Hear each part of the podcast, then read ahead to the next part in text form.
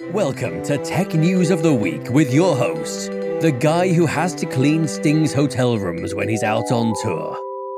Welcome to They Never Owned a Walrus. This is our weekly tech news podcast where Chris and I talk about four things that caught our eye in the news. And Chris, I believe you're going to lead us off with some interesting news about Nginx.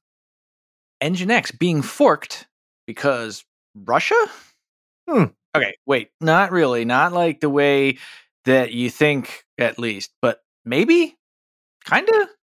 Anyway, TLDR, remember how Terraform got forked into the Open Tofu project and everyone was confused and mad? Yeah. This is kind of like that, except web servers. Ah. Nginx, also known as the Make Layer 7 Go Internet Magic Machine, has been an open source wonderkind since its mm-hmm. inception all the way back in 2004. Wow. The project was purchased by F5 in 2019. And while there is, in fact, a pay version, it's called Nginx Plus. I did not know that. And let's be honest, you didn't either. Confusing, right? Well, this week it got confusinger. Nginx is, like many open source projects, primarily maintained by like three guys. Yep. Maxime Dounin, Sergey Kandaurov, and Roman Artunian. I apologize about all of those pronunciations. I warned you about the Russia. Anyway, one of those three, Maxime Dounin, announced that due to, quote, some non technical manager, unquote, at F5 throwing his weight around, Maxime is basically out. If I'm reading between the lines, I am guessing that F5 has decided that a whole lot more people need to know about Nginx Plus. Anyway, Maxime took his ball and went home and immediately forked the project.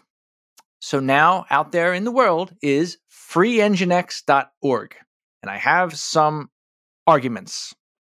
I find this spelling and pronunciation problematic. I'm going to list it out for you in case you're not looking at it. F R E E N G I N X.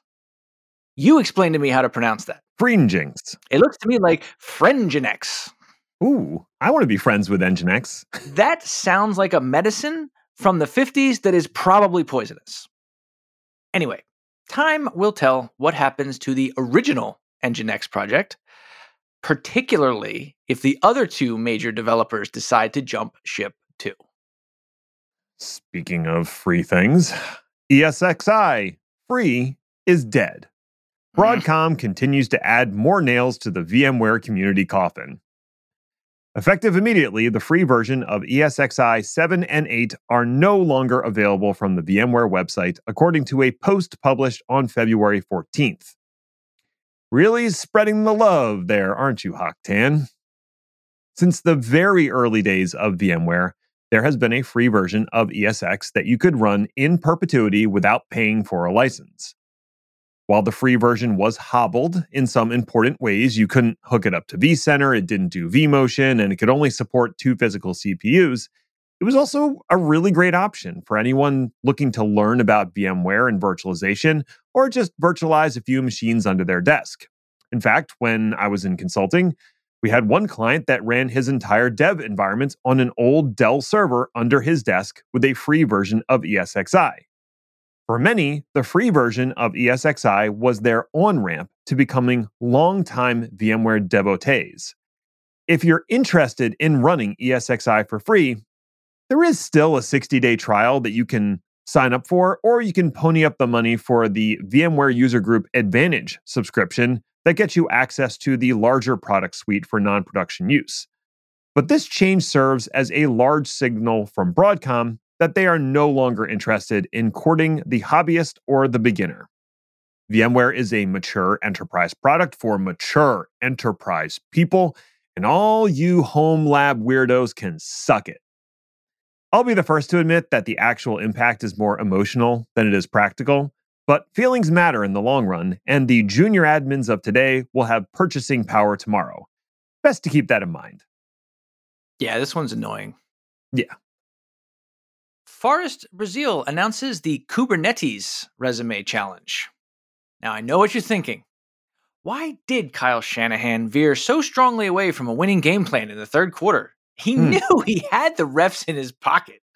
All he had to do was feed McCaffrey, and boom, game over.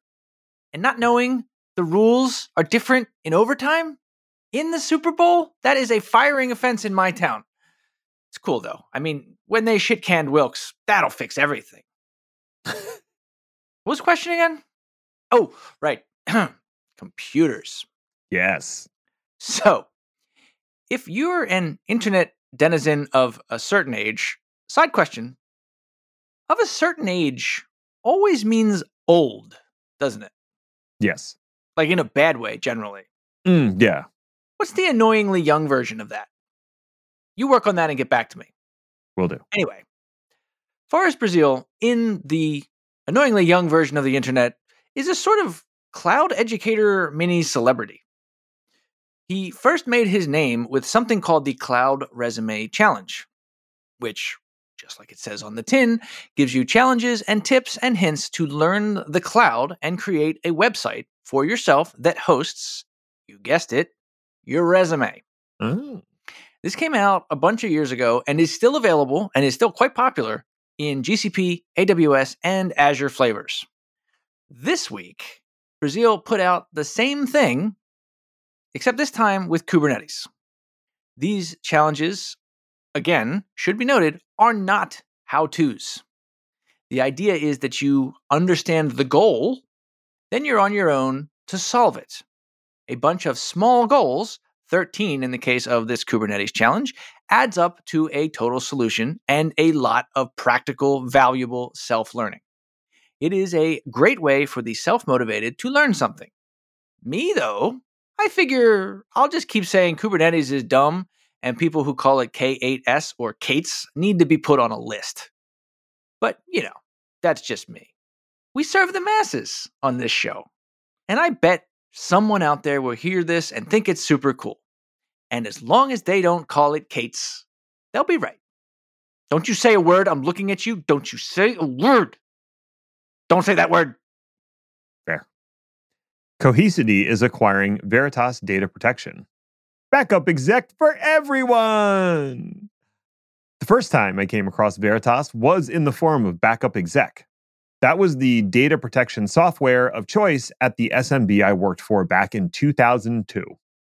Since that time, Veritas was acquired by Symantec in 2005, who promptly made Backup Exec infinitely worse and a lot more yellow. Ugh.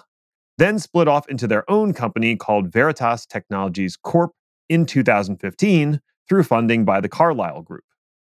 After seven years of struggling with relevance and milking their existing customers, the data protection arm of Veritas is being acquired by Cohesity for an undisclosed amount.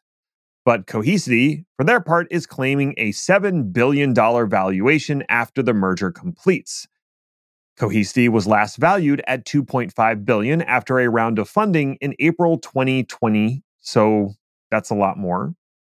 While Cohesity has focused on a hardware-based solution on-prem coupled with a robust cloud offering, as far as I know, Veritas has mostly just been keeping the lights on. It's likely that the acquisition is really an opportunity for Cohesity to get a foot in the door at all of Veritas's current customers. Longtime rival Rubrik is set to go public this year, with their most recent valuation being $4 billion in 2021.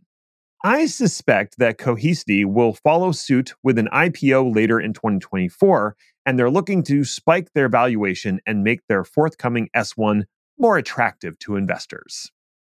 Yeah, there's a real stupid rivalry between those two companies' founders. Maybe they can have a, a boxing fight. That would be fun. I mean, it, it might be. I wouldn't pay money for it, but I'd watch it on live stream. All right, that's it. We're done. Go away now. Bye.